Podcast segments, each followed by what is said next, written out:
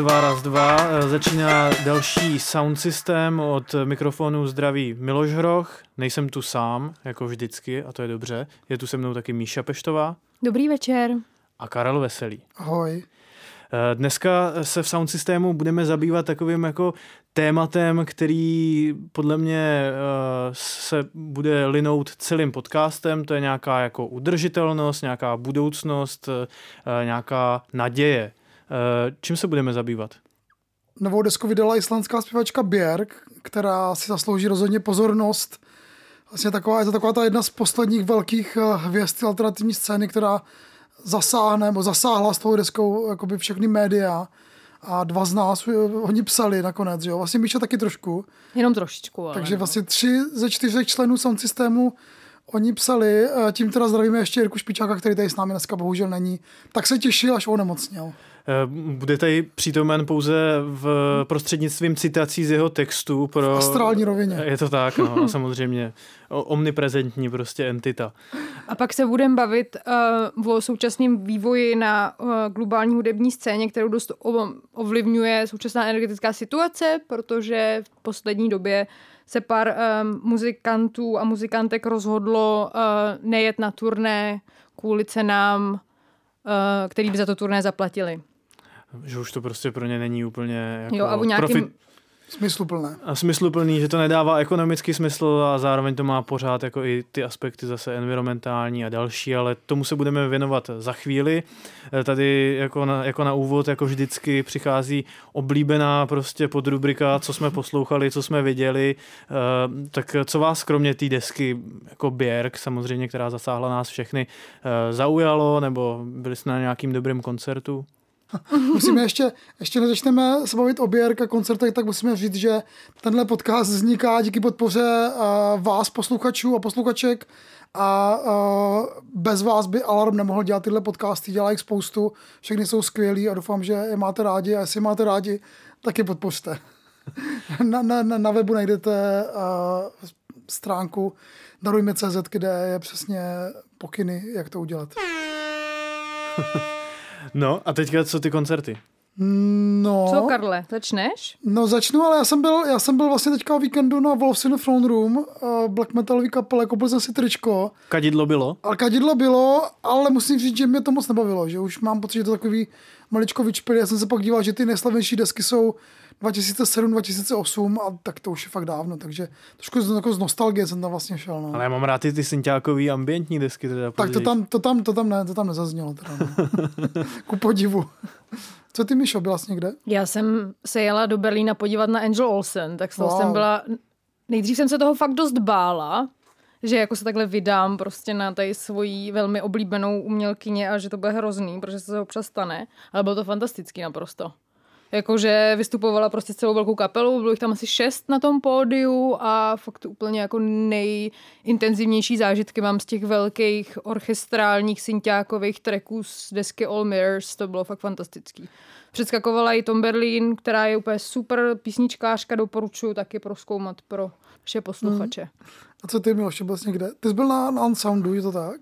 Jo, je to tak, no. Já jsem strávil pět dní eh, na Unsoundu, což je festival experimentální hudby v Krakově.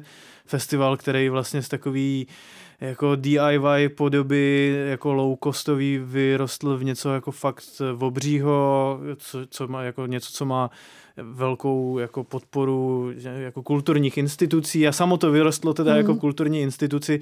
Je to plný, jako vlastně na co si vzpomenete, eh, co nějak jako proletělo takzvaně západním tiskem, tak se tam vlastně objevilo, všechny ty jako aktuální, eh, věci tam byly. Myslím si, že Unsound má i takovou pověst, jako že určuje trendy, propojuje lidi v rámci takových jako commissioned projektů, mm.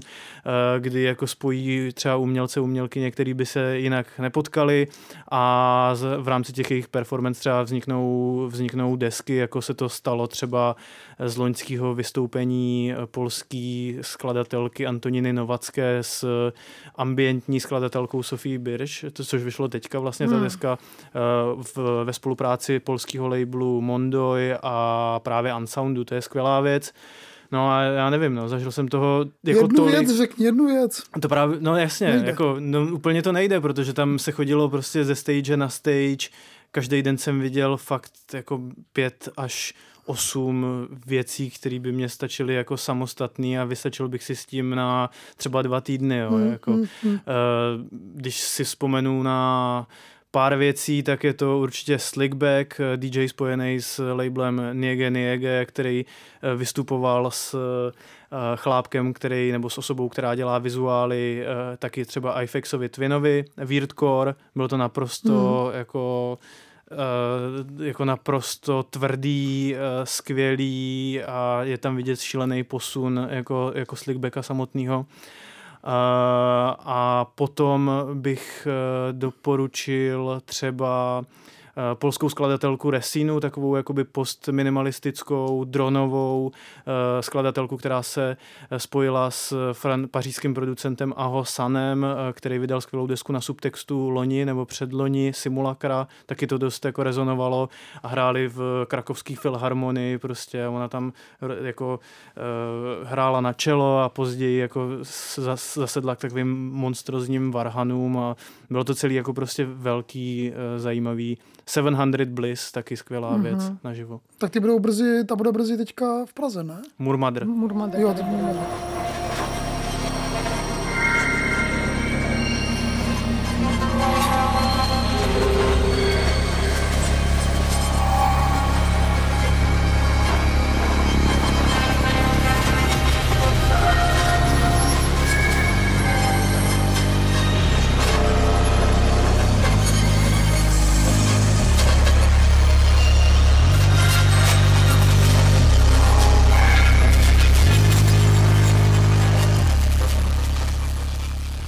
No, eh, jako je, mohl bych o tom mluvit jako hrozně dlouho a nechci vás úplně unavovat tím, ale eh, jako jako pokud člověk chce vyjet na jeden festival v Evropě, tak bych řekl, že Unsound je to místo. Hmm.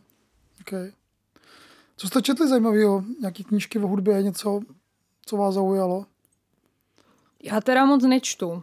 Já No. čtu akorát jakoby přípravy na články, takže já jenom jsem poslouchala prostě nějaký, nějaký desky, takže já s čtením úplně desky? nemůžu, Dobře. nemůžu přispět. Mně přišla skvělá nová Shy Girl, tam ta se mi líbila hodně. To tam hrála taky. Hmm. Uh, no, to je skvělý.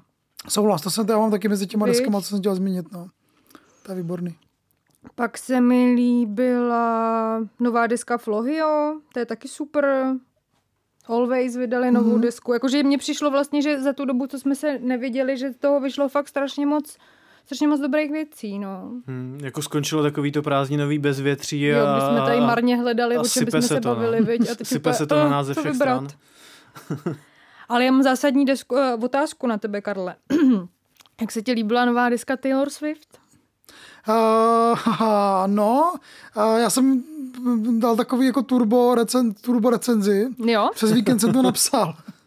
Dneska to vyšlo na aktuálně. Ježi, já jsem to nečetla, pro mě. Ale to vyšlo fakt teďka, jakoby, jak, jsme, jak si přijížděla sem, takže Aha, to tak jsem mohla ani číst. A nepřijde mi to tak dobrý jako ty předchozí dvě desky.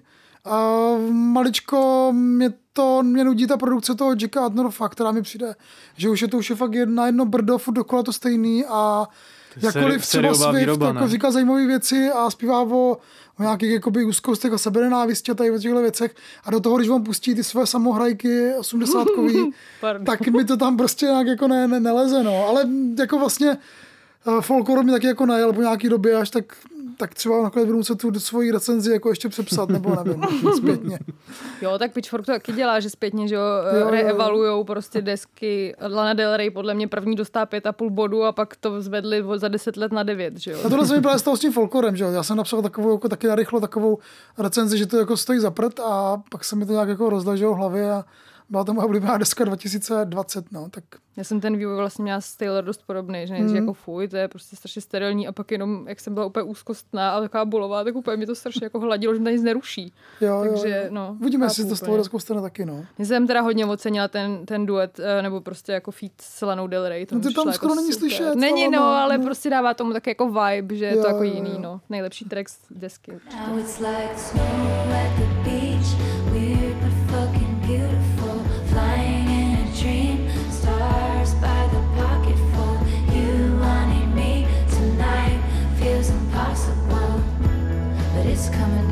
It's all around like snow on the beach.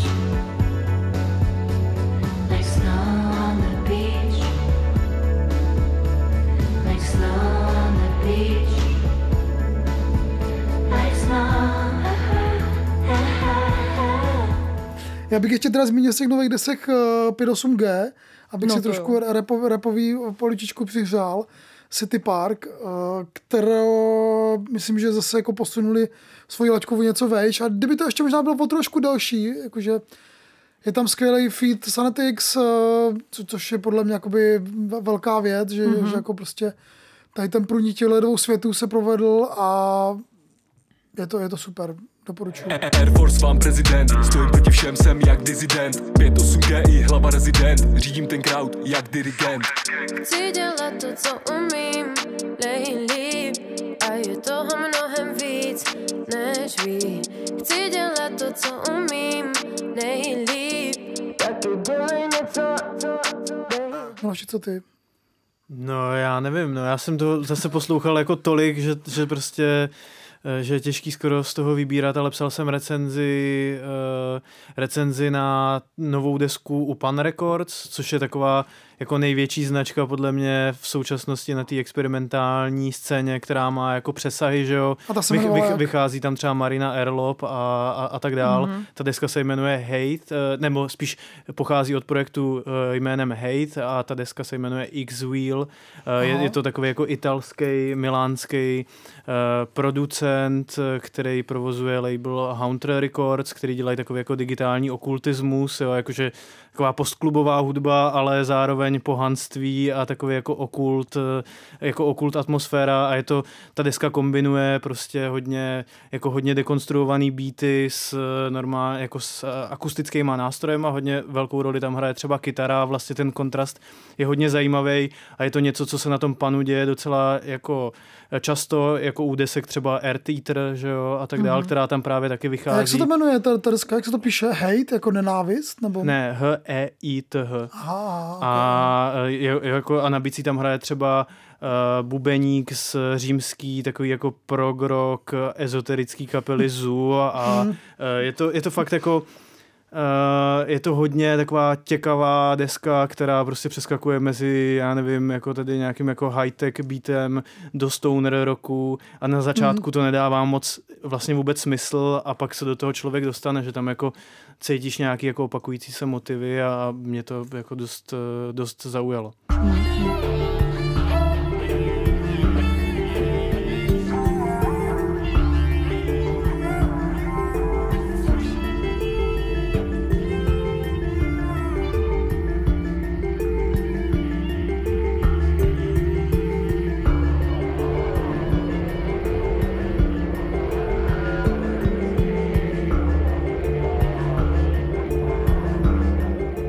Já ještě teda zmíním, když jsem se ptal na ty knihy, tak eh, ptal jsem se, abych mohl sám potom flexit. Pojď do čtu. toho, zaflexi si, čekáme na to. A, Ne, já jsem, já jsem včera, včera jsem konečně si koupil čerstvě, úplně čerstvě vydanou knížku eh, am- amerického publicisty Joe Coscarelliho, který píše pro New York Times. Tak momentálně takový ten nejvíc jako nejvyšší pozice hudební publicistiky, jako, jakou může mít možná eh, člověk naší země kouli, hudební redaktor New York Times. A ten napsal knížku eh, Rap Capital, která je o Atlantě, o dějinách hmm. atlantského rapu a pozbíral strašně moc rozhovorů. Je to hrozně dlouhý, je to hrozně zevrubný a začal jsem teprve, tak těším se na to, až se to do toho dlouhý? ponořím. Nekonečně. To má Takže 500 500 stránek, no. Jako 800. fakt? Já to mám, já to mám, v, já to mám v EPUBu, takže Takže se ještě nedoskroloval prostě nakonec. Wow. je to, je to hodně dlouhý, jakože těch rozhovorů tam eh, jako byly stovky a tak a dlouho to psal a tak jsem právě, těším se, že proniknu do toho hlouběji ty knížky. Aha, aha. Rap Capital.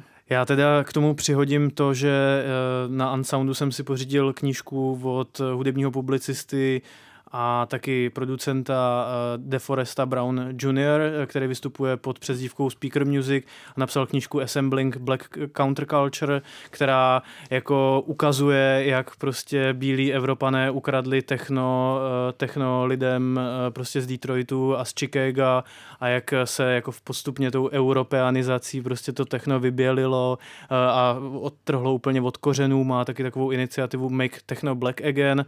Měl tam přednášku na Unsoundu, bylo to něco tak neuvěřitelně jako jakoby radikálního a nikdy jsem necítil jako něco tak intenzivně jako bílou vinu, eh, jako právě během té přednášky, jako bylo to hodně takový jako performativní a on tam má, on má takový ten argument, jako že techno nevymysleli Kraftwerk ale techno je prostě hudba černých těl prostě jako a hudba otroků, jo, jakože já prostě chodil mezi lidma a předváděl ten rytmus a ukazoval jako 160 BPM a já nevím co a, jako, a ta knížka, ta knížka je to jako akademicky psaná, protože to podle mě pochází z jeho nějaký dizertace, ale něco tak jako jako brutálně vyrešeršovaného jsem už dlouho neviděl, včetně nějakých jako historií, demografií prostě Detroitu, hmm. Chicago a, a tak dál. No. A ještě jednou, jak se to jmenuje?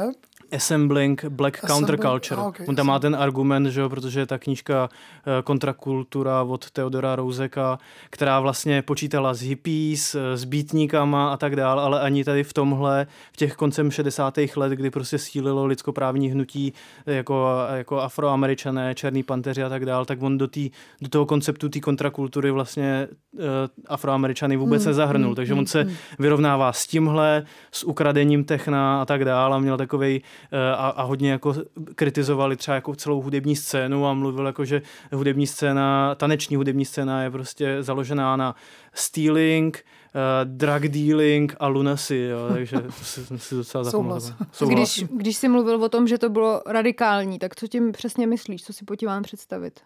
Uh, jako jak myslíš radikální? No ty si to zmiňoval, tohle slovo, když si popisoval Jo, tu performance, tak v čem ti přišla, a pak si mluvil o té bílé vině a mě by zajímalo, No, v čem si cítil tu radikalitu. No tak já jsem třeba nikdy neviděl, jako že by úplně lidi při přednáškách eh, nebo představování knížek, jako, že by to byly performativní přednášky, Mhm. mm-hmm. které jako zapojují lidi a adresují ty lidi jako přímo, jo, protože Mhm. mm-hmm. on jako, my jsme se ptali, jako a to myslí, nebo někdo se tam zeptal, jako a to jsme my, že jo, ke komu mluvíte, jako mluvíš a, a on jako jo, jasně, to jste vy prostě a my všichni, protože on se na tom celém jako ekosystému tady tý jako taneční tý, eh, scény vlastně jako taky podílel, psal pro Mixmac, Resident Advisor a tak dále, jo, a vlastně Mhm. mm-hmm říkal, jako, že prostě východiska z toho we are all going to hell, prostě, eh, jo, jako, že celý průmysl kolab, ko, kolabuje, prostě hudební publicistika vymírá a, a tak dál. Bylo to takový fakt jako hodně, hodně temný, no, takže tady v tomhle. mě to Rozumím, přišlo. jo, mě to jenom, já jsem byla fakt strašně zvědavá, protože bych něco tak jako ráda viděla, tak jsem chtěla jenom vědět, co bych si pod tím měla představit. A do pekla půjdeme určitě všichni, ale nejenom za ukradení techna, ale možná za trancování planety a tak dál.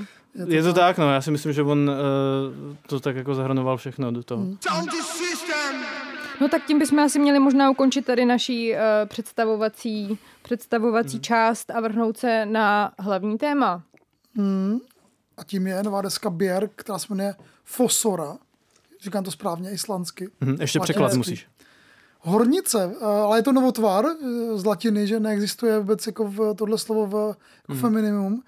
Šest let trvalo, než Björk natočila novou desku. Mám pocit, že to je nejdelší čekání na album od ní.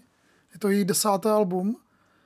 A možná bych začal tím, že Björk eh, využila toho výročí 10, 10. 10. alba k tomu, aby tak jako zhrnula svoji kariéru sérií podcastů, ve kterých mluví vždycky jeden díl, jedna deska, probírá všechny svoje starý alba postupně a je to skvělý poslech naprosto. Jmenuje se to Sonic Symbolism, eh, mluví tam ona, mluví tam v rozhovoru s, s nějakou environmentální filozofkou, pokud se nepletu, je tam muzikolog, jsou tam růz, ty různí spolupracovníci, kteří s ní na té desce pracovali, ale jako důležité jsou, jsou ty její vzpomínky a ty její východiska a je to hrozně deep a mě to hrozně baví a vlastně ty desky díky tomu pro- proposlouchávám znova. Hmm. A hrozně mě to vlastně jako natýsovalo na tu desku novou a natýzovalo mi to jako velmi dobře, protože ta deska mi teda sedla hodně. Jo, je to takový úvod do, do Björk Mhm. prostě. A já jsem teda slyšela zatím podle mě jenom asi čtyři díly a přijde mi to naprosto fantastický, hlavně teda ty její vzpomínky, jakoby ty řeči těch ostatních lidí, OK, jako já Hmm. to beru jako prostředek k tomu, aby ona mluvila a popisovala ty věci. Ale je to fakt super. To taky doporučuju. Jako mě to taky eh, hrozně, jako že, že vlastně, myslím si, že to je jedinečný v tom, že jako v takovýhle míře nebyl nikdy udělaný rozhovor s hudebnící, hu- hudebníkem, který by jako fakticky provedl eh, v, v rámci podcastu celou svoji diskografii, jo. Tohle je jako úplně jedinečný a, a je to hrozně milý, jako takový ty, takovou tu část, jak ona vypráví o tom, jak v roce 94 nebo 95 potkala Briana Ina v sauně, jako seděla v sauně prostě, pá, pára sedla dolů, prostě objevil se Brian Eno, položil jí otázku, že severský, jestli severský státy náhodou, si tam není vztah mezi s organizací států a anarchií v, ha- v melodích a harmoních v té hudbě.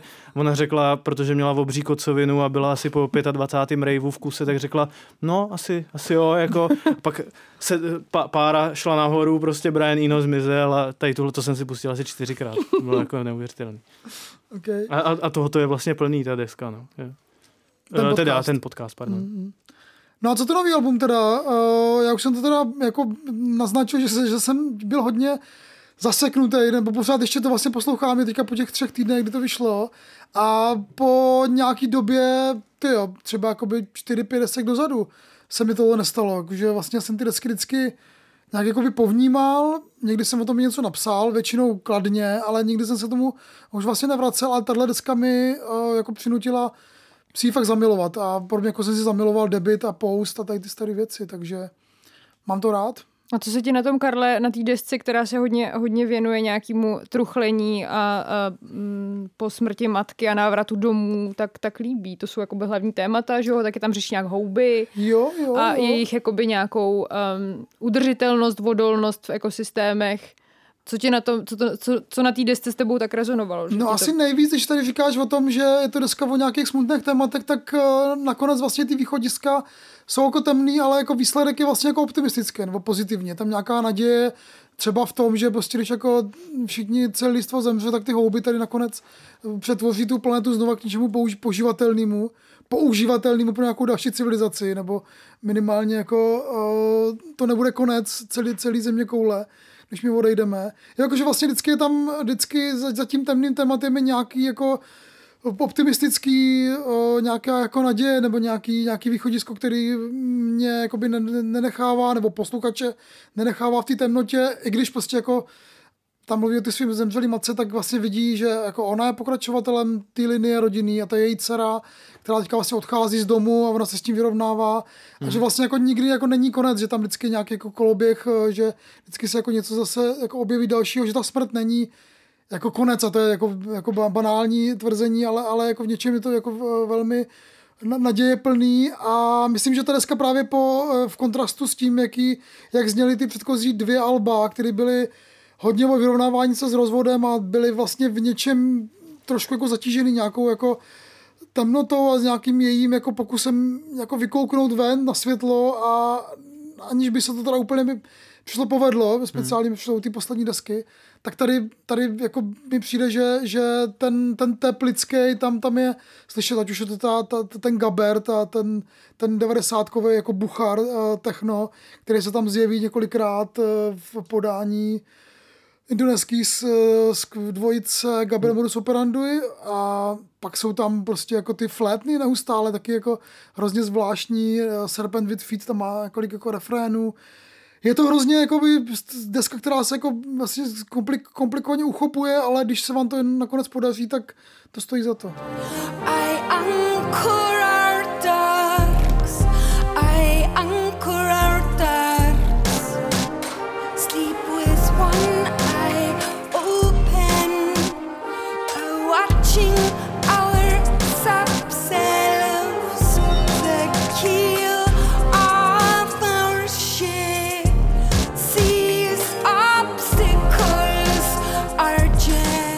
co ty jsi na to eh, říkala vlastně a mně přijde, že i ty dvě témata jsou prostě hrozně provázaný, jakoby ta, ta příroda i to mateřství, jako a, a že, že, to, že, to, že to je jakoby od sebe neoddělitelný v podání Björk, Já která má jako tendenci spíš věci spojovat, než jako... S tím velmi, velmi souhlasím, protože já mám pocit, že to, jak já tam slyším Björk, tak je úplně takový to jako archetypální uh, znázornění nějaký jako mytologický ženský síly, Mhm. mm-hmm. která hlavně teda je reprezentovaná nějakýma kvalitama, jako je prostě vodolnost, uh, být schopný se vyrovnávat s tragédiem a jít hmm. přes ně nějak jako dál, nevzdat to prostě a to jsou jakoby věci, které tam jako hodně slyším.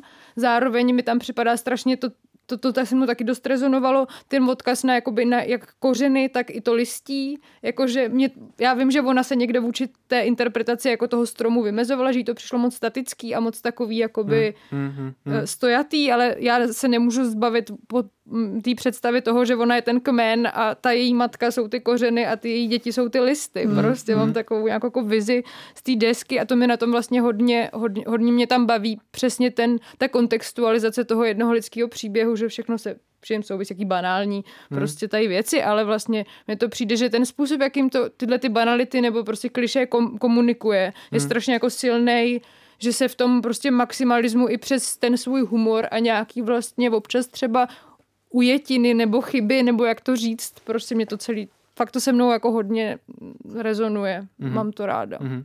Co ty, Miloš? Uh, no, jako se mnou to taky re- rezonuje, ale já jsem vlastně jako fanoušek, eh, jako Vulnikory tolik ne, ale třeba Utopia, tu desku, Aha. tu desku mám docela dost rád, jo, jakože jak tam eh, do toho vtáhla ty prostě jako ptačí zpěvy Jo, jo. a ty, ty různé melodie, takže na mě to a, a, a, ty flétny a všechno, eh, tak, tak na mě to jako působilo dobře a ono to jako je v nějakém dialogu všechny ty desky, že, jo, že ona prostě Vulnikura to si jakoby sáhla na nějaký emoční dno a snažila se dostat eh, a vyrovnávala se právě s tím rozvodem, eh, s koncem dlouhodobého vztahu. Utopia byla tady jako, jako feministická prostě utopie a snaha hledat naději, která ta snaha pořád jako pokračuje. Ona si vymyslela ten jakoby imaginární ostrov eh, té utopie a teďka tady tahle deska ukazuje, jak ona říkala v nějakém rozhovoru, jaký je život tady na tom ostrově. Jo? Jakože, takže takže mně, mně to přijde, že to je jako v nějakém teda dialogu, to jsem chtěl říct. A jako když jsem slyšel ten první single, tak já jsem se fakt, já jsem jako nevěděl, jestli to je jako, kom, jako nějaká jako komedie úplně, protože ono to, uh, to je takový, jako, že tam je převlečená za houbu, nebo ten chlápek z Gabr Modus Operandi tam je převlečený za houbu, stojí za DJským pultem, pouští tam něco, do toho tam je ta jako uh, dechová sekce prostě s basklarinetama, což jsem se dočetl později, že její inspirací byla taková ta kantína band z Hvězdných válek z no, Nový naděje, jo, jako. Četl jsem články teda o tom, jak tady tahle, eh, tady tahle kapela prostě z Nový naděje inspirovala hudbu, já nevím, od 80. let a, a Björk teda, teda se zařadila tady do tohohle A taky. hudbu nebo klip inspirovali? Ne, hudbu, Hudbu, jako, jo, hudbu, jo. jako že, že, že prostě to je nějaká, jakoby, já nevím, prostě Utopia, Dixieland, prostě, Jo, jo, jo, jo, nevím, prostě. A, Proč eh, ne? No, takže jsem nejdřív, ne, ale třeba potom jako ten, t- ta, ten single Ancestors, tak najednou mě to začalo hrozně zajímat. Přišlo mi to, že Hmm, to je že, to, že, to, že to je jako skvělý a uh, a taky, taky to pořád prostě poslouchám a otevírají se nějaký nové věci. To je jakoby kliše tady tohle říct, ale zrovna u Björk, u Björk je to pravda. Je to nabitý různýma referencema uh, a myslím si, že tam prostě ně, něco jako snaha posilovat tu naději v lidech, v posluchačích, v posluchačkách je prostě něco, co je její teďka takový jako, jako projekt, který, který, který vzala jako za svůj a Uh, myslím si, že to tam jako prostě zpívá i v jednom z, tom, z těch tracků, jako že naděje je sval, který se musí posilovat. Hmm, No. hmm, hmm, hmm. No mně přijde, že je vlastně pořád i jakoby v téhle fázi své kariéry, jako vlastně v třetí dekádě skoro už, hrozně poctivá v tom, jak jakoby neustále hledá uh, nějaký jako nové cesty. Vlastně jakoby mm, to člověk má pocit, že vlastně každý začíná úplně od znova, jo? že hmm. znova postaví ten nový tým, znova má nějaké jako emoce, které předtím jako ne, nespracovávala a je to pořád hrozně zrušující, jako který umělec po 30 letech má pořád takhle jakoby skvělé desky. Jako vůbec eh, ne, ne, ne, nejsem nespokojený s tím, kam se Björk posunula. Hmm. A přijde mi, že vlastně je to jedna z, jak jsem jako říkal na začátku, že to je jedna z těch jako posledních velkých jmén, který, který vlastně jako rezonují napříč tou scénou hmm. a vlastně člověk to vidí, jakoby co se děje dneska v mladém popu, eh, že spousta jakoby zpěvaček a hudebnic je hodně jako Björk inspirovaná hmm. a ona sama zpětně tvrdí, že vlastně poslouchá Rihanu a, a Shy Girl a tak. Hmm. A mě se, mě se hrozně líbil, eh, já jsem to psal v té recenzi, tak se budu opakovat, ale eh, rozhovor, který s ní vedla na, na eh, nějaká britská publicistka na Radio One a, a tak jako naznačovala, že je vlastně trošku škoda, že Berg už jako by vlastně nedělá ten pop a že už to jako ne, nemá ten jako dopad do těch popových žebříčků, jak to bylo v těch 90. letech. A ta Birk se trošku urazila a řekla, no, že jako její představa popu je trošku jiná než představa popu zby, zbytku lidstva, což mi přišlo jako hrozně vtipný. A je to tak samozřejmě. No. Mm, mm. A, a nedává to posluchačům zadarmo, ale ta odměna je, je tam jako výrazná. Mně, mně, se, mně se líbilo vlastně, že i ten... Um, to, že tam do toho teda umístila ten Gabr jako super rychlej, super rychlý techno holandský, eh, nebo, ale ono to tam je vždycky spíš v takových jako náznacích, Jo, že jo? jo, Ono jo. to tam není úplně jako že by to byl fakticky jako hardcore Gabber track, ale je to spíš takový jako, eh, jako dekorace těch tracků mně přijde. A takže to ukazuje na to, že se pořád orientuje nějak na té scéně, protože ten Geber a nejenom tady s touhle kapelou ne- nebo s tímhle projektem jako Geber modus operandi najednou začal být, prostě začal se jakoby revidovat a, a vrátil se v takovém tom jako nekonečným cyklu Hmm, hmm, jako hmm, populární hmm, hudby a, a tak. No. Co bude příště? Islandský reggaeton? To by mohlo být jako docela dobrý. No ten, podle mě, Re- jako reg- reggaeton jede. jedna písnička tam je vlastně, tam má takový Je, jako no. hodně reggaetonový rytmus, že jo. Proto, se, Hmm. proto to říkám. Ale tak jako u Björk je vlastně nejlepší to, že vlastně nevíš, jakože, Hmm, co bude další jo, Jakože, no. s- jako s tou s tímhle albem ona jako vlastně vypouštěla nějaké informace o tom, že to bude jako vlastně trošku jako návrat k té jako 90 klubové scéně You Wish takzvaně. Ani náhodou samozřejmě. To zase taková jako zvláštní jako avantgardní opera uh, slash nějaký jako současná vážná hudba slash prostě její úplně jako weird pojetí popu. This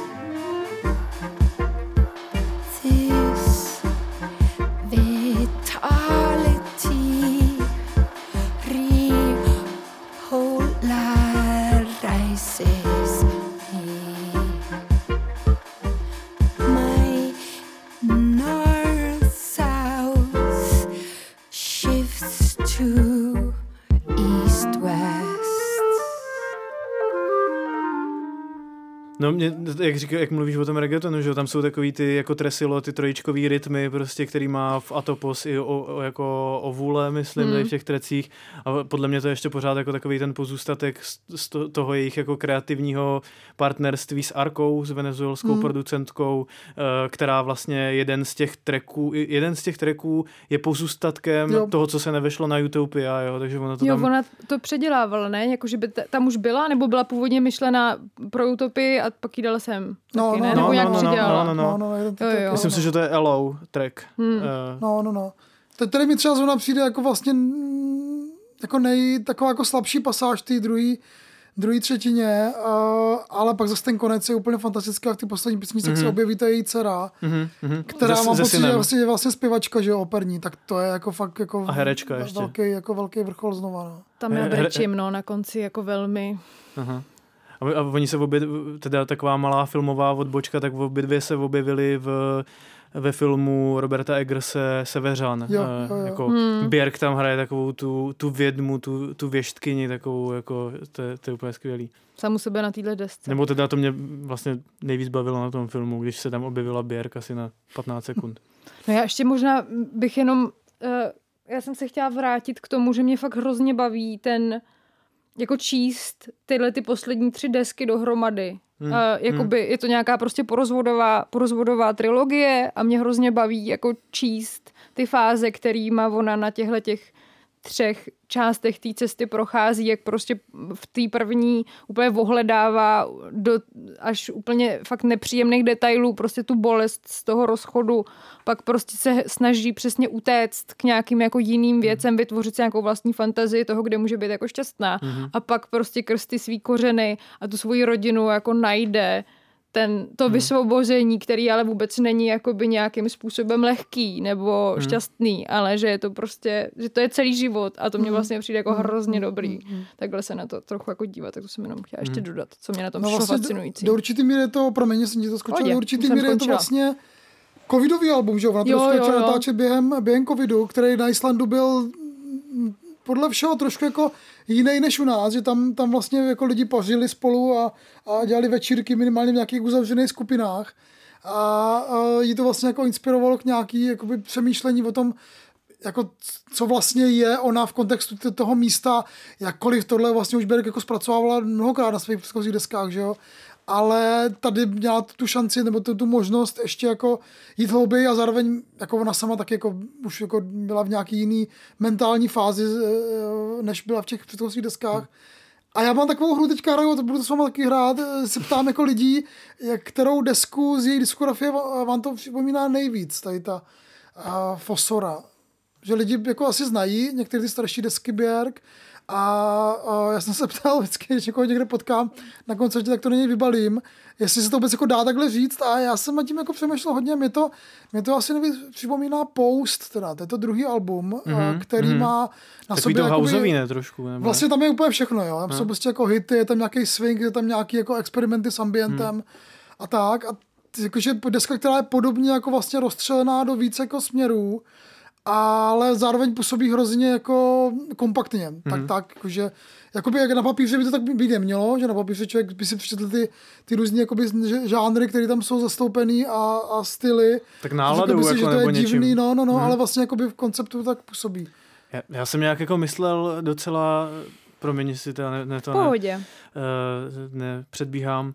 Já jsem nějak myslel na homogenic, no, jako, jo. Já jako Je- taky. A, uh, a, a myslím si, že se to, to, to není nic objevného, co budu říkat, protože to zmiňovalo několik recenzí, ale hodně lidí si všímá toho, jak ona intonuje v Sorrowful Soul a zpívá tam to emotional mm-hmm, a že to hodně lidem připomíná, jak zpívala takový to emotional li- Jo, landscapes jo, jo, jo. eh, z Homogenic, ten track Yoga, myslím. Jo, jo, jo, jo. jo. A vlastně v některých, eh, v tom, jak je to přetažený úplně, tak mně přijde, že ten Homogenic byl ještě jako mnohem víc přetažený, kdy ona najednou po úspěchu debitu a post si jako mohla dovolit najednou teda experimentovat víc s tou vážnou hudbou a já nevím, jo, a víc jakoby ještě s tím art popem, art popem, tak, mm, tak tím mě to trochu připomíná. Jo, já jsem, mě tam uh, naskakovala ta velikost těch emocí, kterou jsem cítila, ne homogenic, jako strašně rozlehlou a to mi připadá hodně podobné Hmm. mm. té Fosore současné. Mm, to je taky vlastně islandský album, že jo, takže Mm. asi i, to, i to místo je tam, je No, tam cítit, jasně. no, no, no, Kdy To ona se vlastně taky ono, no. vracela, že jo? Ona, ona se vracela po těch,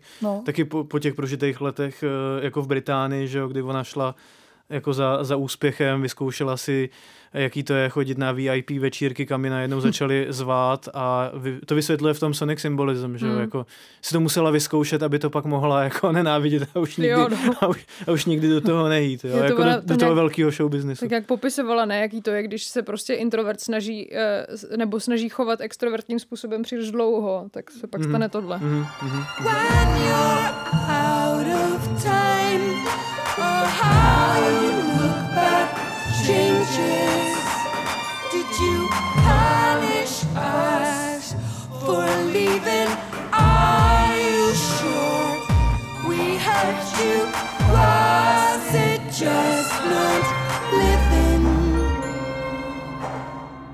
Mě ještě teda zmíním poslední věc, to mi Miloš tady říkal slovo radikální, tak já řeknu znova, mně přijde hrozně sympaticky, jak Björk jako vlastně uh, mluví anglicky, nebo zpívá anglicky, ona má takovou zvláštní jako pichlovou angličtinu, že dřív mi přišlo, že vlastně uh, jako by hodně přizpůsobovala tu svoji jako výslovnost, tak jak se jako správně má mluvit anglicky, a teď jsem to trošku vykašlala a jako na první poslech je to, je to trošku jako mm-hmm. uh, až jako znepokojící možná, ty, ty, ty její jako ostrý, ostrý hlásky, ale jako zase je to něco, co člověk jako časem zvykne a jako zapadá to do toho konceptu ty desky. To je takový vlastně jako hodně svojský a neobvyklý mm. a mě to nejdřív mi to trošku vadilo, přiznám se, že jsem si říkal, tyjo, jako to je jako taková jako divná angličtina, ale nevím, jako, že mi sympatický to, že, to, že ona jako vytáhne tenhle, tenhle svůj jako feature, feature který, který má, který podle mě jako si z ní někteří lidi dělají srandu, že, že má takovou divnou angličtinu. A tady to prostě ne, vůbec jako nepřizpůsobí a napálí to tam. Já myslím, že si na to budeme muset asi pomalu zvykat, na tu dekono, nekolonizovanou Jo. angličtinu. Jo, Jo, Jakože to budeme slychat víc a víc, to přiznání těch eh, různých um, národních, teda ne národních, ale uh, Slavoj Žižek. zvuků. Slava Ježíšek. Likes this. Ano, jasně, jasně to. Ale ne, ten hlas je... No tohle mám nějak jako pro, promyšlený Ne, to- úplně, to- jo, ale, ale, ten, ale ten hlas je fakt jako zajímavý a myslím si, že tam je nějaký takový, což je zase taková věc, která se tradičně cenila v popové hudbě, že jo, jako takový to věčný mládí a že ten hlas její je pořád zní, jakože se moc nemění, mně přijde jako protože Björk je teďka 56 a že, to, Hmm. že to, to mně přijde na tom jako hrozně, hrozně zajímavý, silný a já jsem teďka, eh, jako, doufám, že to nebude nefér to zmínit, jo, ale jako slyšel jsem eh, rozhovor eh, pro podcast New Statesman, kde se baví Björk s Gretou Thunberg a vlastně Greta Thunberg tam na mikrofonu zní o dost starší než Björk, jo, jako když bys nevěděl vůbec o koho jde, jo, tak to mě, to mě přišlo jako zajímavý. Hmm. Uh, no, když jsme zmínili tu Gretu Thunberg, tak uh, možná bychom se mohli ještě bavit, bavili jsme se o tom, že ty témata jsou provázaný, ale jak se tady jako, jak ona reflektuje tady jako ty environmentální, jako environmentální krizi a, a, a, tak dál. Uh, jak, jako tradičně tam jsou vždycky provázaný prostě lidský, nelidský síly, technologie prostě s člověkem, s přírodou. Uh, jako myslím si, že ona ty jako ty houby několikrát zmiňovaný eh, jako bere jako nějaký model pro budoucnost, eh, budoucnost země, že jo, jako i v organizaci společnosti, Mhm. ale zároveň i jakože prostě, já nevím, eh, houby můžou být budoucnost logistiky nebo prostě, já nevím, jídla a tak dále, jak spousta různých studií, protože ono to dává smysl, že tam ty houby jsou, protože v posledních letech se objevila řada prostě studií a velkých jako populárních knížek, které prostě rozebírali jako takový to heslo, jedný z nich je jako the future is eh, fungal, jo, jako že prostě Mhm. budoucnost je v houbách a bavilo se o tom, že prostě houby vytváří jako jakýsi nervový systém prostě lesa, jako, kterýmu se říká uh, wood white web nebo něco takového. Jo. Myslím si, že tam je jako jasná inspirace, proč, proč to do té desky nějak jako pro, proteklo. A super, že to dneska vyšlo zrovna do houbové sezóny, že jo? Jako. To, si, to je Já jsem, skvělý. já jsem to jedl smaženici, když jsem poslouchal. A hlavně po třech letech žádných, žádných hub, že jo, najednou Mm, prostě Skvělý načasování. výborný. ano, to jsme zapomněli zmínit, jestli ta dneska je dobře nebo šp- špatně načasovaná. Jako, jako myslím si, že tohle je jako blind spot prostě v marketování desek, jo, jako hou, houbařská sezóna, to Že to, jsem že ještě- houby sbíráme jenom v Česku, no. No je to tak, možná, no. Já jsem ještě teda dneska udělal tu chybu, že jsem si mm, rozklikl komentáře lidí pod, svý, pod svojí recenzí Björk. Ne, Neměl jsem to dělat, ale byly tam co jako tam některý píšou, vtipný. prosím A jeden, jeden typek tam třeba psal, že tohle je hudba pro lidi, kteří jedí jako psychedelické houby. to je v pořádku. Což ale- jako navazuje na to, co tady, jak se tady bavíme o těch houbách. No. Myslím, že proč ne? Může být zajímavý zážitek. Tak máme ještě něco k Björk, eh, nějaký jako re- rezimé. To si myslím, že bychom k tomu měli nějak dojít, ale ono to tak jako postupně jsme to drolili jako celou cestu asi. Hmm. Uh, uměl by to někdo jako uh, zhrnout? Tak já nevím, no, tak já třeba můžu říct, že po prvotním vyděšení z toho prvního tracku, který jsme tady zmiňovali, já jsem byla, jsem se obávala, co teda na, bude dál a já jsem velmi spokojená. Mhm, Mně mhm. se to jako hodně líbí, přijde mi, že to je fakt jako třeba po no, těch šesti letech jako nejlepší, no prostě fakt za hodně dlouhou dobu jedna z jejich jako nejlepších desek, no. Mhm. No já se přiznám, že nemám moc rád, eh, když se tady ty velké hvězdy zjeví a vydají nějakou desku, kterou pak všichni opěvujou. Tak jsem trošku vlastně jako eh, z toho jako nesvůj a mám, vidím tam zatím nějaký, jako, že lidi jako chtějí nostalgii a chtějí jako se při, eh, přimykat k těm velkým hvězdám a chtějí v nich jakoby hledat nějaký zbytky svého mládí. Ale u Björk tohle vlastně, když se jako, když ji chválíme, tak to nemáme, jo? že hmm. mám pocit, že, že, že to je tak jakoby úplně jiný, než to, co dělala dřív, v tom, že to jako otevírá nějaký nový úplně témata, to by vlastně mohla být deska úplně jako, jako jinýho v podstatě, jo? že to ani nemusela být Björk, že to je tak jako tak jakoby, ne, možná to vysvětlu blbě, že jako ta odlišnost je uh, ne v tom, že tam není nějaká návaznost ty předchozí desky, ale že to je jakoby zvukově jako, jako radikálně jiný, jo? že vlastně jako zkusil nějaký úkrok někam úplně jinam a, a vyšlo to. Takže tady tady jako vlastně nemám, nemám, s čím, nemám s tím problém, že všichni chválí, chválí desku Björk a, věřím tomu. Mhm. Mám pocit, že vlastně to, že udělala úkrok někam úplně jinam, že to můžeme říct skoro jako u libovolný, pravda, no. libovolný desky Björk, jo, a že to je vlastně ta největší kvalita, kterou, kterou jako, o který můžeme ve spojitosti s Björk mluvit, že jako má potřebu eh, neustále sebe vynalézat, prostě eh, pře, přeskládávat prostě to, to, jak eh, jako přemýšlí o hudbě, zároveň zůstává jako svá, umí vychytat prostě zajímavý, zajímavý trend a jako zapojit to do té svojí hudby, aniž by to znělo nějak jako na sílu, nebo aniž by to znělo tak jako, že jako populisticky v nějakém, v nějakém ohledu a zároveň, že dokáže její jako emotional landscape jsou pořád prostě jako dobrodružný a a vlastně pro mě to je jako jedna z jejich nejsilnějších desek hmm. asi. Mm. Jako vůbec, Okay. no.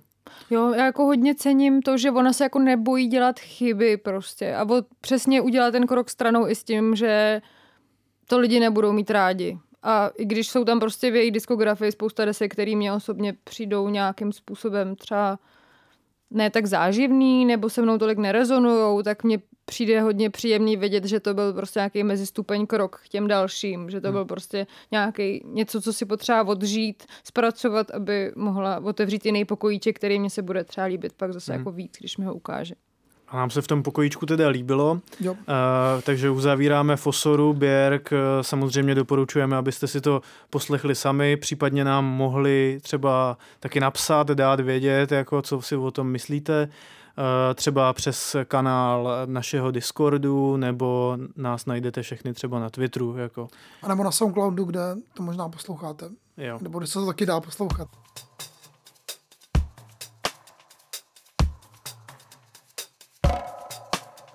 Pokud bychom si chtěli odpovědět na otázku, jaký je rozdíl mezi rakouskou a českou vesnicí, jedna z možných a výstižných odpovědí by mohla znít pervitin. Totéž platí i pro česká a moravská maloměsta. Ale nejen ta. Například Ostrava se v užívání pervitinu dlouhodobě drží na špici i v širším středoevropském kontextu a v Česku najdeme nejvíce varen v Evropě. Piko je série reportážních textů Pavla Šplíchala a Apoleny Rychlíkové, kteří prostřednictvím příběhů uživatelů pervitinu popisují jeden ze zásadních fenoménů české periferie – pervitin. Jak pervitin souvisí s chudobou? Proč se z něj stal motor levné práce v Česku? Jak rozšířený je mezi mladými lidmi z učňovských oborů?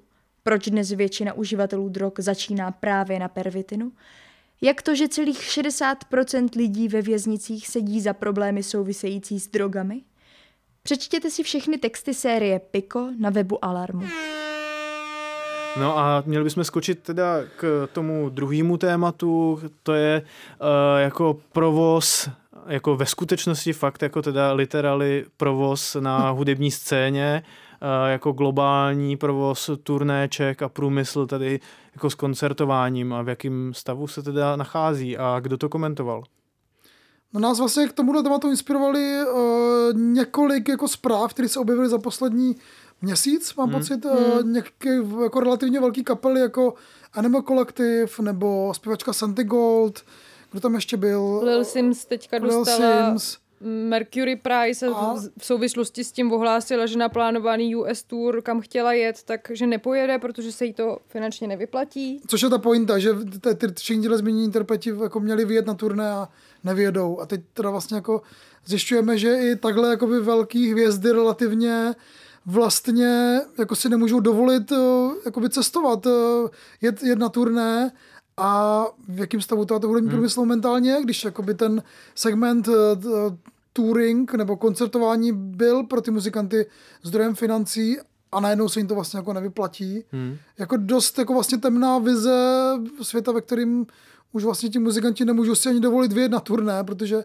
se jim to nezaplatí. Samozřejmě těch důvodů je víc, je, to, je tam v tom samozřejmě ta momentální inflace, ceny energií a to, že po covidu se spousta koncertů během covidu se spousta koncertů zrušila nebo turné a, přesunula na tu aktuální dobu, takže vlastně ta saturace je obrovská. Ale vlastně v něčem hmm. je jako jasný, že to nebude stejně, jako to bylo v roce 2019. No, je to fakt vlastně přemýšlím, z čeho budou žít, protože mám pocit, že právě pro spoustu těch jako Ačkových jmén jet na tour byl způsob obživy. Jakože rozhodně to nemají ze streamu, ani prostě z prodeje jako CDček, hmm. který si můžou No, prostě každý koupit, ani z merče, že jo, to je jako nesmysl. Hmm. Tak jako přemýšlím, jestli se prostě ty streamovací platformy nějak jakoby musí nutně zdražit, aby pro ně vůbec bylo jakoby eh, nějakým způsobem smysluplný si vydělávat hudbou, jako co, co se s tím jako reál- reálně může stát. Prostě ta, pravděpodobně ta inflace jakoby neklesne, nebo možná klesne její vývoj, ale asi se nevrátí někam, kde byla. Já fakt jako vůbec netuším, jaký dopad to může mít, jakoby hlavně na ně, protože prostě třeba regionální malý kapely, ty pořád asi jakoby můžou prostě jezdit hmm. tak jako okolo. Ale jestli- Vlakem. No třeba, nebo na kole. Ale jako co to může mít za dopady na úplně tu globální úroveň, to ty vado, ne, n- nevím, no. Jo, jako vlastně o nějaký jako ná, náročnosti a udržitelnosti tady toho tourování se na DIY scéně jako mluví třeba dlouhou dobu, na té taneční scéně se, se to jako rozebírá delší dobu, třeba Resident Advisor měl takovou sérii v roce 2020 nebo 2019, kde řešil jako ten, jako z environmentálního hlediska spíš, jo, jako jak, jak moc náročné je provoz třeba DJů, který jako zvládnou za jednu noc odehrát dva gigy prostě, já nevím, na opačných koncích eh, Evropy, jo. Jako, A mezi tím a, letadlem. a pře, přelítávají samozřejmě letadlem, jo. Ale vlastně se nestalo, že by to, že by cancel, can, cancelnula turné nějaká tak velká kapela, jako je, hmm. jsou Animal Collective a plus teda Little Sims, eh, jako, čo, Ještě tady jako jako zpěvec, raperka, která vyhraje Mercury Prize. Hmm, hmm, a, a, a zároveň jako pro mě, mě fakt zůstává na tím rozum stát i v tom ohledu, že jako, jako živý koncerty v Americe, to je prostě jako obří, multimilionový prostě jako průmysl s živou hudbou, jo, jako že to živí spoustu lidí a vlastně nevím, jako kam to, jako že to nejsou jenom ty hudebníci, ale na to, na to je navázaný, Hmm. na, navázaná celá infrastruktura a když z tady tohle jako odpadne, nebo budou možná jenom ty jako pro mě je cesta to, že to bude prostě více regionální a lokální, což, eh, což vyřeší ekonomické problémy a zároveň to vyřeší i ty jako environmentální problémy. Jo? Jakože, že bychom si na tohle možná měli víc a víc zvykat. No, možná mi teďka jenom, když o tom tak jako mluvíš, o tom tourování, promiň, Karol, že jsem skočila do řeči, uh, ono je možná taky dobrý si říct, že vlastně celý ten koncept toho jet na tour je vlastně jako lidsky hrozně jako blbej, hmm. že seš na měsíc až dva, nebo možná díl, vytržený ze svého jako normálního provozu, což prostě má určitě hmm. dopad na nějaký tvý sociální vazby. Prostě, když seš rodič, tak musíš řešit, jakým způsobem hmm. kdo, uh, se bude postarat o tvý dítě, kdo se o něj postará. Jako mně to vlastně přijde, že pro nějaký pečující osoby a vůbec lidi, kteří chtějí mít nějaký normální, běžný jako sociální vztahy a vztahy obecně. Je to vlastně hrozně nepřátelská věc. Já vlastně nevím možná, jestli máme tak jako litovat nutně toho, že to možná jakoby spěje ke konci, ale ta, ta ekonomická stránka, kterou si teďka zmiňoval, kolik lidí je na to navázaných, to je samozřejmě jako obrovský problém který Já- bude muset se nějak řešit. Ale já toho vlastně jako, jako jakoby nelituju v tom ohledu, že jako mně přijde, že prostě jako budoucnost i jako lokálních třeba festivalů, který mají nějaký mezinárodní přesahy, prostě jako ta budoucnost není v tom, jako že ty budeš vozit prostě, platit letenky lidem prostě ze států, ale že za tu letenku zabukuješ prostě jako já nevím, za letenku ze států zabukuješ určitě minimálně 4 až 5 nebo 4 dobře zaplacený lidi tady z nějakého jako z nějakých sousedních zemí a, a vlastně ten line-up nebude eh, jako ochuzený a tak dále. Jo. To, to, to, je, to je podle mě nějaká zase otázka jako angloamerický hegemonie v popu nebo na celý hudební scéně a ten jako, jako neustálej western gaze, že všichni se koukáme pořád, co se děje na západě a zapomínáme na to, co se děje jako v nějaký, nějakým jako regionálním kontextu a v dojezdu 500, kilo, pě, jako 500 kilometrů, jo, což se dá zvládnout podle mě, což je taková ta vzdálenost, která se dá zvládnout normálně vlakem. No do určitý míry je to vlastně t- tady ten jako systém, ten, ten star systém, jo, ten systém těch hvězd, že jako No jasně. lidi jako nutně potřebují na festivalu No. ty hvězdy, aby na ně jako přišli, už jako by přijde jako vlastně relikt minulosti, jo, že, No. že vlastně i ten, i ten, i ten celost, jako celkový stav toho uh, jakoby mm, uh, hudebního průmyslu v vozovkách je uh, už jakoby uh, není postavený na, na těch, nebo on pořád jako v něčem je, že jakoby pořád Hmm. ty velké hvězdy jakoby vydělávají nejvíc a je, je tam ta, ta velká mezera mezi těma hvězdama a těma, tím, tím jakoby tou střední třídou těch muzikantů, ale přijde mi, že to jako spěje ke konci, že vlastně už jako Uh, už jakoby přestávají existovat ty, ty obrovské hvězdy, které jako, uh, jsou schopný pobrat všechno to publikum a v něčem je to vlastně jako zrůdný, jo, že, že by se mělo, nebo ten, ten, ten pay gap je obrovský, jo, že by No prostě ta obrovská hvězda měla dostat jako mnohem víc peněz než ty menší, jako vlastně uh, že by si měli jako fanoušci zvyknout prostě, že ty festivaly se skládají trošku jinak už dneska, no. No. Doufám, Ale- že to je budoucnost. Ale když nad tím tak přemýšlím teď, jak jsi to zmínil, tak možná jako dojde k tomu, co se nám děje všude možně, že jakoby ty bohatý bohatnou, pořád jsou jako hmm. větší a mizí střední třída a jenom se jako rozrůstá prostě. No to se jakoby samozřejmě děje, no. Takže si myslím, že to se vlastně může klidně stát i těm umělcům. Že taková ta střední třída, která si mohla dovolit jezdit na tour a být nějak jako větší, už vlastně tohle na tohle Jo, mít jo, nebude jo. a ty úplně Ačkový superstar zůstanou jako furt tam a ty budou pořád lítat letadlem všude jako možně. Ale není a... důvod, proč bychom to měli podporovat, že? jo? Ne, to já jako ne, ne, neříkám, jenom jakoby, jo, je to že, tak, že no. vyslovuji nějakou hypotézu o tom, co se může jako stát s tím. Hmm. Souhlasím vlastně s obojím. Eh, Souhlasím s Karlem, že eh, jako, a na tom se asi zhodneme všichni, že koncept prostě headlinera je jako úplně jako zrůdnej a, a zároveň, zároveň jako hodně zastaralej teda, jo, jako taky, eh, no. A tady s tímhle, co říkala Míša eh, vlastně o tom, že se bude, že bude mizet ta střední třída, ono se to ukázalo třeba po Brexitu, jo, jakože jak se najednou mluvilo o tom, že, že tam, že buď to to moc jako byrokratická zátěž vyjet vůbec a vyřídit si všechny jako atakárnety a já nevím, jako na, eh, na, na aparaturu Hmm. a, a tak dál. A že to prostě musí dělat ty umělci sami, umělkyně i u velkých labelů poměrně, jako je třeba 4AD, jo, a, a musí to dělat sami a nemají na to prostě, jo. Ale ty velké hvězdy normálně jezdily a vlastně to vůbec neovlivnilo. Hmm. Akorát prostě vymizela tady nějaká, tady hmm. přesně ta střední třída, no, takže a to se asi bude dít pravděpodobně teďka mnohem častěji i bez Brexitu. Hmm, ale zase jako fajn, že to dává prostě nějaký prostor té dekolonizaci, už to zase o tom mluvím, ale že pokud teda jakoby přestanou k nám jenom proudit prostě umělci ze západní Evropy a, a severní Ameriky, tak to jakoby dává určitě nějaký prostor jako víc poznat ten region okolo nás. Taky s, tím, eh, s tímhle taky souhlasím. No. Jakože podle mě to je teďka o tom eh, jako zkusit proměnit ten mindset, zkusit vybudovat nějaký lokální sebevědomí, hmm. aby prostě se jako regionální acts eh, nebo kapely a umělci, umělkyně prostě nedávali jenom vždycky ve čtyři odpoledne. A tohle už musíme jako odkrýt, protože tady nejsme jenom ve třech, je tady s náma taky pes, Matilda. Tímhle vás zdraví všechny. Dává, najevo, dává props. Nelíbí, asi. Že už máme jít jakoby máme- máme asi skončit. domů, nebo... Já bych možná ještě dodal, že vlastně urč- určitým, určitým řešením jsou nějaký jakoby rezidence muzikantů, že prostě někdo zahraje 15 koncertů v jednom místě, což ale vlastně není řešení z hlediska jako ekologický, protože tam je ještě větší zátěž, že za ním budou cestovat ti fanoušci a to je ještě samozřejmě mnohem, mnohem šílenější. No a pak tam potom nějaký jako hologra, holografický koncerty a, a tak podobně, ale tak to je spíš jako věc trošku ze sci-fi. A Hmm. mysl, ne, nejsem si úplně jistý, jestli to může jakoby přežít, eh, jestli to, jestli to bude jako reálně existovat. Takže jaký jsou naše řešení teda? Tak eh, Ka- Karel říká hologramy. Eh, Já se těším klidně na mm, maďarskou Angel Olsen. Nepotřebuji jezdit za američankou do Berlína, klidně půjdu, prostě, pojedu prostě do Budapešti vlakem eh, na místní.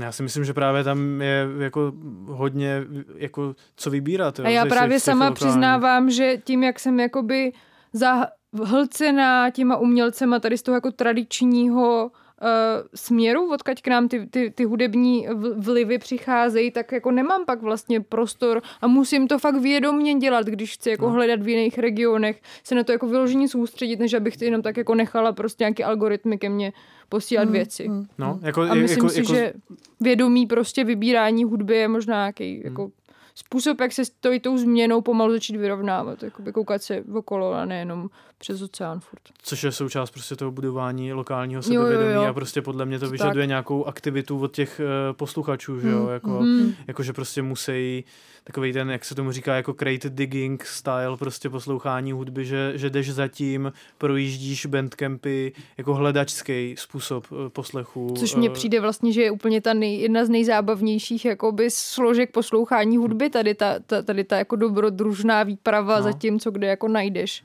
Jak, takže to vlastně je win-win a znamená to jako, můžeme zakončit trošku optimisticky, prostě eh, znamená to příslip prostě větší zábavy, eh, větší jako diverzity eh, a můžeme z toho v nějakým jako neekonomickém smyslu jenom profitovat. Jo a možná prostě už třeba jakoby moldavský ženy nebudou muset jako jenom snít o tom, že by byly jako rokovou hvězdou, ale třeba se jí jako reálně nějak stanou, že jo, Hmm. jakoby v těch svých daných regionech. Že to nebude pořád jenom místo prostě pro, nevím, američanky. Mhm. No já jsem jen chtěl vlastně ještě dodat, že vlastně eh, pořád ještě žijeme ve světě, kde se každý den koná v Praze jeden zajímavý koncert, někdy i dva. Mhm. A takže si užívejme ještě tady, tady ty situace, která mám pocit, že vlastně jako velmi brzy že, že to bude asi tenhle, tenhle celý průmysl trošku jako do kytek, no. Já se bojím, co bude s klubama přes zimu, co bude hmm. s promoterskýma skupinama, co bude jakoby s eh, i dejme tomu třeba jako s českýma kapelama, který hmm. jako ne, nejsou v Praze úplně, že to asi půjde jako hodně, hodně dolů, no, že se to hodně jako se, se sune. Jako myslím... provoz klubu je dost, když, když se bavíme o té energetické krizi, tak samozřejmě mm. to je dost náročná věc, jo, takže pokud můžete, eh, jako snažte se podporovat eh, kluby okolo vás, eh, ať se to teda nějak udrží. No. Ale vlastně si myslím, že jakoby jak jsme se bavili o tom, že ten koncept těch headlinerů a jakoby tahání lidí na, na festivaly za jménama je jako přežitej, tak myslím si, že to se vlastně jakoby ukázalo dost v, letoš, uh, v letošním roce, hmm. že lidi jezdili na festiáky a chodili do klubů, který mají rádi, hmm. protože ten klub a ne protože ty kapely. Hmm. Takže prostě jestli je nějaká cesta, tak furt jako budovat nějakou komunitu okolo těch míst prostě a navazovat to na, nic, na něco jiného, než na konkrétní prostě vyprázdněnou hudbu, jakože uděláš klub, kam můžeš narvat cokoliv od úplně komerční diskotéky, 90 80 věci po něco, ale fakt něco, kam lidi jdou za tou atmosférou a tou ideologií, dejme tomu, kterou tam jako najdou. Hmm. si myslím, že může být nějaká cesta, jak jako udržet ty, ty, ty diváky prostě. Jo, to je skvělý. Bychom jako nekončili třeba úplně tak jako pesimisticky, jsem se bavila prostě s nějakým pořadatelem hudebních festivalů a myslím si, že to oni právě zmiňovali sami ze svých zkušeností, že tohle bylo to, co mají, měli pocit, že v letošním roce, který byl, um, co se týče jakoby lidí a návštěvníků, takový jako chudší obecně, takže v tom viděli to, proč oni třeba tak nepřišli zkrátka, jak by mohli. Hmm. Takže komunita prostě a uh, to je krásná tečka podle mě. Udržitelnost a komunita. To s tím by souhlasila jistě i Běrk, uh, tak to můžeme takzvaně zabalit. Uh, záludná otázka, ještě na co se těšíte? To bychom neměli jako přeskočit. No, já se těším, že Lunchmeet otevírá uh, Neone Pop-Up, který bude skoro celý měsíc uh, v Lošovicích na tržnici.